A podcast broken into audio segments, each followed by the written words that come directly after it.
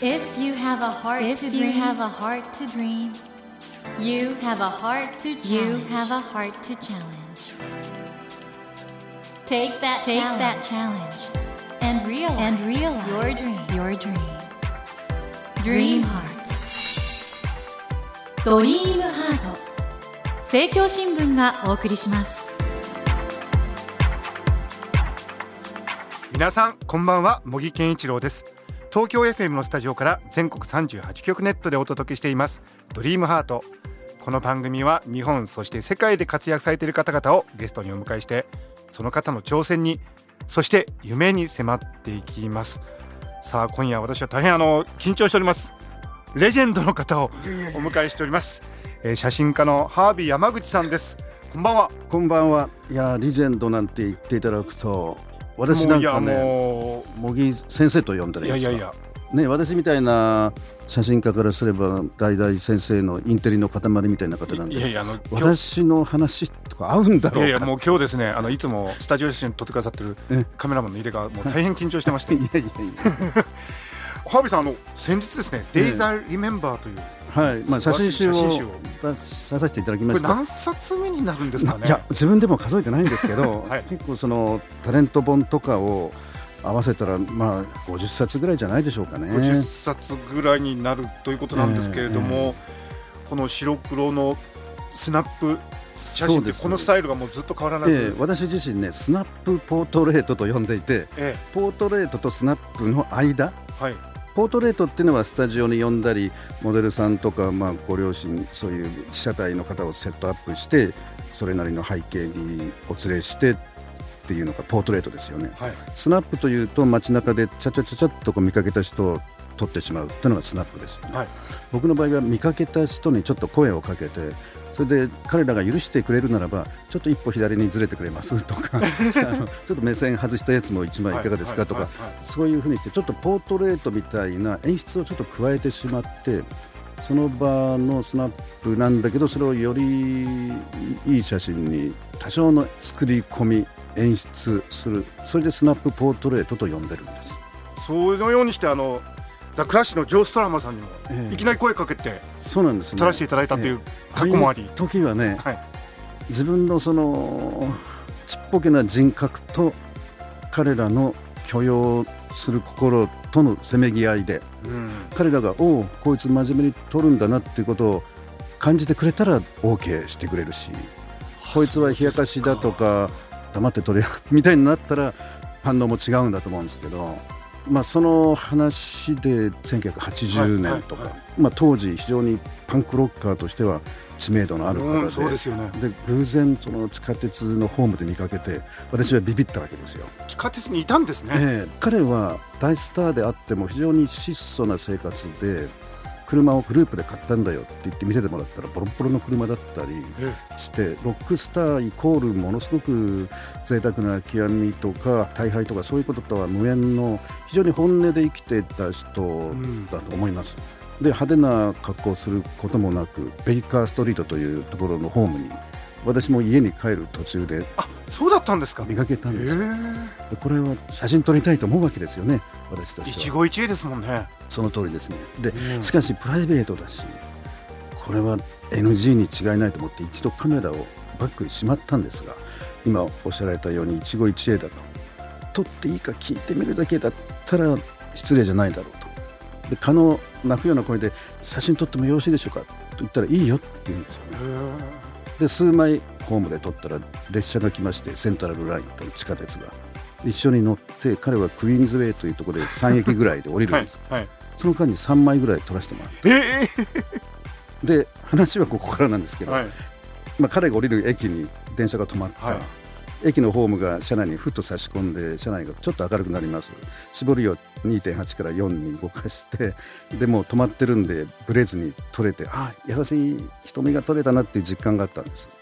で彼が降り際に僕に振り向いたんですね突然。うんで何と言ったか「君ね撮りたいもんはみんな撮れよ。それがパンクだろ」って言って降りてったんですよね。かっこいい。その時に初めてパンクの精神というのを身をもって理解したんですね。はい。ピンクのトサカのようなモヒカンあれはファッションだと。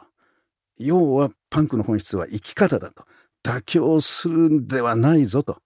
人に迷惑をかけなければ妥協しないで自分の意思を貫けということをその取りたいものは取れそれはパンクだという言葉の裏に彼は意味を込めたんですね。ハービーさんその時何歳でした？30歳でしたね。30歳。じゃあずしんときましたね。ええもう本当に嬉しくて、うん。ああロンドンに来てよかったパンクっていうのはこういうことか僕もそのパンクの気持ちをもう一度その蘇らせて写真をもう一度撮り直そうそういう嬉しさで次のノッティンギルゲートというところで僕は降りましたがはい。階段を駆け上がるように地表に出ましてなんかジャンプした覚えがありますね。なるほど、ええ。ということで今夜はですね写真家も本当レジェンド中のレジェンドなんですけどハービー山口さんをお迎えしてハービーさんのいろんな写真のことをでもハービーさんのお話伺っていると写真からなんか人生が見えてきますね。ああまあ何でも写真にしろ野球にしろ突き詰めると人生ってことになりますよね。なるほど。それぞれの分野をそれぞれの努力の範囲で極めるとそこには人生っていう言葉があぶり出されるんではないかと思うんですね。したがって写真の話をしてもそれは他の分野の人にも共通なものとして話が通じるっていうこともあると思うんですね。あの今日本当にあのいろいろ写真そして人生の話を伺わせてください。いやとんでもないです。ハービーさんどうぞよろしくお願いしよます。ろしくお願いいたします。ここであの改めてあのハービーさんのプロフィールをご紹介したいと思います。ハービー山口さんは1950年東京都のご出身です。大学卒業後の1973年23歳の時にロンドンに渡り10年間の滞在中に劇団員を経て写真家になりました。パンクロックやニューウェーブのムーブメントに遭遇しデビュー前のボーイ・ジョージとルームシェアをするなどロンドンの最もエキサイティングだった時代を体験されます。そうした中で撮影された生きたロンドンの写真が高く評価され帰国後も福山雅治さんなど国内アーティストのコラボレーションをしながら常に姿勢の人々の日常にカメラを向け続けていらっしゃいます、えーそのように写真発表される傍らエッセイ執筆ラジオテレビのパーソナリティ等でもご活躍中でいらっしゃいます。あのハービーさんあのハービーさんがいらっしゃるロンドンっていうのは、まあ、パンクムーブメントとかの中心だったってことでええ。いろんな出会いがあった。そうですよね。私がそうですねロンドンに行った23歳、え観光ビザで入るんですね、はいはい。でそれは6ヶ月なんですよ、はい。有効が。はい。で6ヶ月後にはまた日本に帰ってくるつもりで行ったわけですね。うんしかしロンドンに舞い降りましたらそこには何だろう自分の人生をゼロから築き上げるような土壌文化があったんですね。もう一切その就職活動とかそういうこと抜きにして。にして。はい。でまあ日本で言われるその一流を目指す線路っていうのがあるんですね。そうんの優等生で勉強して、うんいい大学いい就職活動っていうね安定した生活それにことごとく僕は乗り遅れた人間なんですね。しかしロンドンに行ったら線路は自分で作ればいいじゃないっていうような街だったんですね。で1秒でも1分でも長くこの町にいたいっていうんで都合十何年かいて最初の9年間は一度も帰ってきてないですね。ピザが伸びたのは奇跡中の奇跡なんですけどでまあその当時のロンドンというのは、まあ、日本人への理解というのは今とは程遠いものがあって、うんうんお寿司生の魚を食べるっていうことがまず信じられない。うんそういう中で長い歴史を持った国を尊重するっていうアーティストのマインドを持った人も多くて未知の国日本だけど日本には優れた文化がある浮世絵とかね歌舞伎とかそういう文化への理解を持ってた人と自然と仲良くなる。うんしたがって映画監督ミュージシャン絵描きさんと仲良くなるっていうことに、まあ、自然の流れでなってって僕の被写体に多く登場するんですね。だから写真もアートでお互いええ。アーティストとして同じ時間を共有するそうですね。というようなことの中で、はいはい。これはもうハービーさんのね写真集見てますと今回の「デイザーリメンバー」もそうなんですけど、うん被写体との関係性がええ。とても温かくて信頼感があるはい、ように感じるんですけどこれええ。そのロンドンの日々にもうすでにそういう、その無意識ではあったんですけど、え。まあ、ちょくちょく冗談でね温かい写真を撮る僕のコツがあるんです。カメラに他のを貼っとくんですよねね そんなこと言ってたんですけど。本当ですか？ちょっと皆さんメモの用意が。まあしかし今思えばですねいい写真を撮る人物写真を撮るコツはお相手の方被写体の方モデルの方お相手の方の幸せを祈ってシャッターを切るという一言なんですね。なるほど。で先ほどのザ・クラッシュのジョー・ストラマーさんが「うんうん君ね撮りたいものは撮れよそれがパンクだぞ」って出会ったカメラマン一人一人に言ってる言葉じゃなくて僕だけに言ってくれたようなんですねそのイギリス人に言いますと。ああそうかそうかそうか。でなんでだろうと思った時に、はい。彼なりに小柄な日本人がカメラ2台持ってなんか下手くその英語でなんか撮らせてくれって言ってるぜ。でもそこになんかこいつはマジだぜとか、うんうんうん。人間性を感じたがゆえにじゃあなでいいわけですよね。はいはいはいはい。二度と会わないんですからしかしこいつには何か言ってあげたいと思わせる僕の何かがあってそれをキャッチする彼の感受性というものがあった。それが今おっしゃったようなアーティスト同士の日本語で言えばあうんの呼吸というか、はいアンテナ同調シンクロしたっていうなんかがある。それを写真を撮るときに一つの心のバイブレーションを相手の方に発するとある種のアンテナを持ってる人はあいい写真撮ってもらえそうじゃないっていうのを感じて僕のカメラを許してくれるっていう無言のダイアログ会話が成立してんではないかと思うんですね。あのハービー山口さんがですねツイッターでつぶやかれたうん。言葉をまとめた「ええ。良い写真とは」えこの本の中にですね写真家のセンスとはまず被写体にどれだけの物語性を見つけ感じ取れるからだと。えうん。これ物語性っていうのは大事なんですかね？ねその見てるもの今茂木先生のお顔が1メーターちょっと先にあって、うん。非常にインテリの塊のような。おいやとんでもないです。まあ、しかしその奥にある茂木先生の努力とか人間への夢とかね、うんうんうん。英知というもの自分を生かそうその英知と頭脳を全人間のために生かそうとするそのお姿。それを物語として読んで写真のどこかに入れ込む見た人にそれを感じさせる。っうん。ていうことですよね。その表面だけの目の形というだけじゃなくてその裏にあるストーリーっていうものを写真の中から導き出して見た人に伝えるという。あのハービーさん人間関係の構築から始めるというのはその雲の上はいつも青空シーン2この中にですね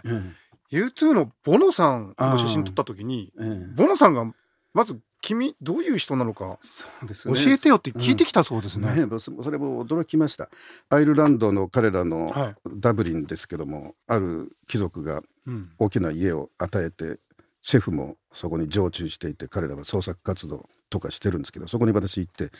すぐカメラを取り出して撮影を始めようとする僕にボーノさんが制して「まあまあまあまあ」と「ついたばかしなんだから」と「まず君の話を聞こう」うんで30分ぐらいですかね。メンバー4人が僕の周りに立って。でどんな写真撮ってんの？日本から来てロンドンってどう？日本はどんな国？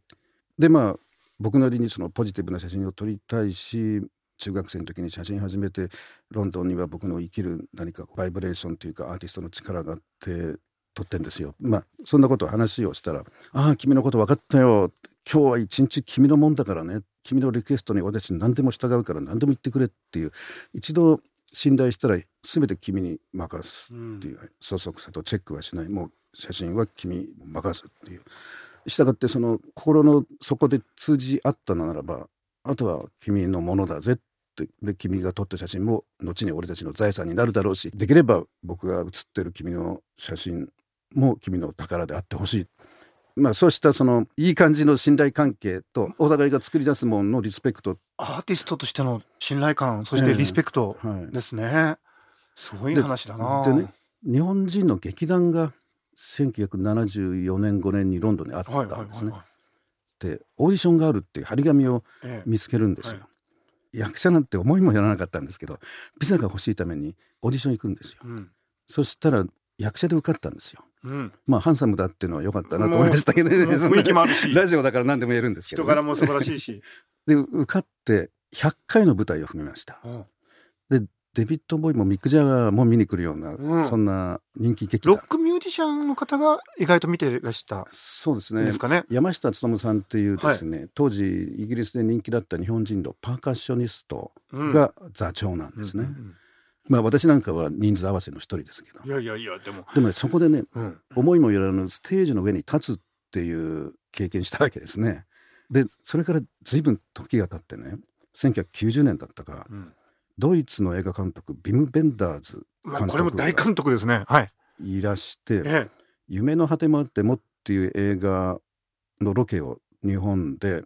10日間ぐらい滞在してええ。それまでヨーロッパ転々とロケしてえはいはい。日本来た。でなんで日本かっていうと主役のウィリアム・ハートさんっていう方アメリカ人の方です、はいとビム・ベンダーズさんは小津安二郎さんの映画が大好きで大尊敬してるんですね。うんその映画に出ていらした笠智秀さんを日本の役者としてはいはい使出られましたよねで。ええでそのスチールカメラを僕がやることになるんですね。うんうんそれでウィリアム・ハートさんが写真嫌いなんですよ。あそうですか？でヨーロッパで点々はいはいとロケしてきてるけど、ウィリアム・ハートさん主役なんですよこの映画、はしかしスチールカットがほとんどないんです。い、ないと。そうすると洗剤に使えないから困るんですねそのフランスのエージェンシーとかが、うん。うん日本でハービー山口が撮ってくれるかなって期待してんですが望遠で撮るんだけどでもカメラマンって修正で1ミリでも被写体に近寄って心と心を通わせて撮りたいわけですよね。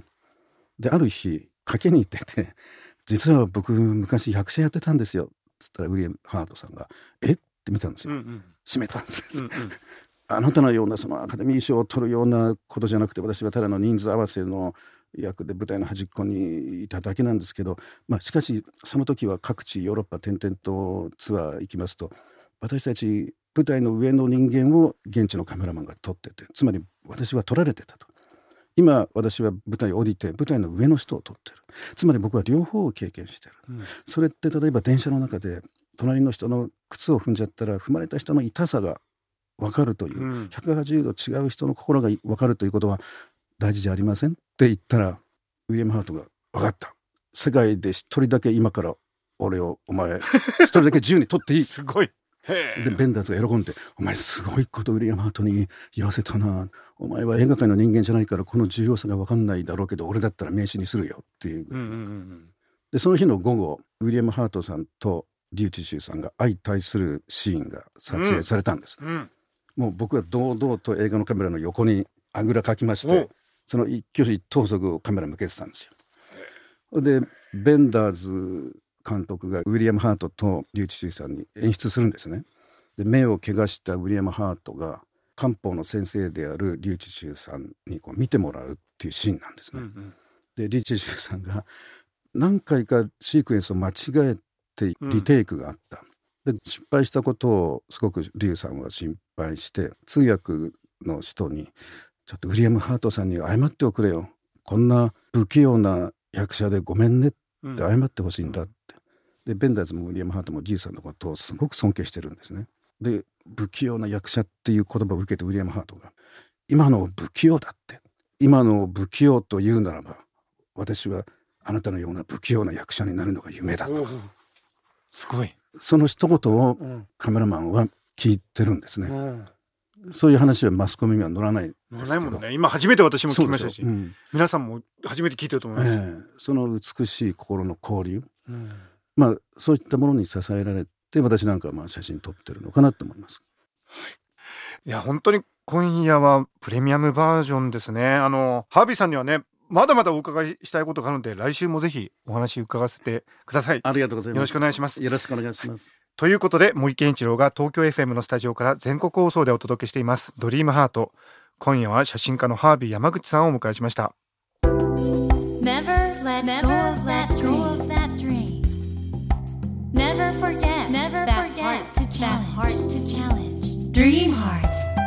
茂木健一郎が東京 FM のスタジオから全国38局ネットでお届けしてきました「ドリームハート。今夜は写真家ハービー山口さんをお迎えしましたがいかがでしたでしょうか？U2 のボノさんの話ってすごくいい話だったなとそのねハービーさんが写真撮りって普通はねああいう大スターだからもうはい撮って撮ってはい終わりっていう風に終わるのかと思ったらまずハービーさんの人生についていろいろ聞き始めるっていうそういうとこからね関係構築していかないと本当にいい写真は撮れないんだっていうね。そのあたりですかねやっぱりハービー山口さんの作品の素晴らしさっていうのは。いつもそういう人と人との関係個性というものを現場の深掘りするものっていうんですかね。そういうものを大事にしてくるような人たちと仕事されてきたことが今日のハービーさんの温かさとか人間に対する眼差しにつながっているのかなと思うんで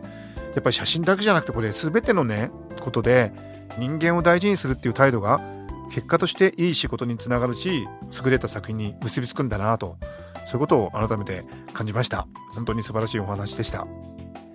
さて番組では1000円分の図書カードと番組特製のエコバッグをセットにしてプレゼントしていますが今週は特別に図書カード3000円分を3名の方に差し上げます。番組の感想などメッセージをお書き添えの上ホームページよりご応募ください。お待ちしています。来週も写真家ハービー山口さんをお迎えします。どうぞお楽しみに。それではまた土曜の夜10時にお会いしましょ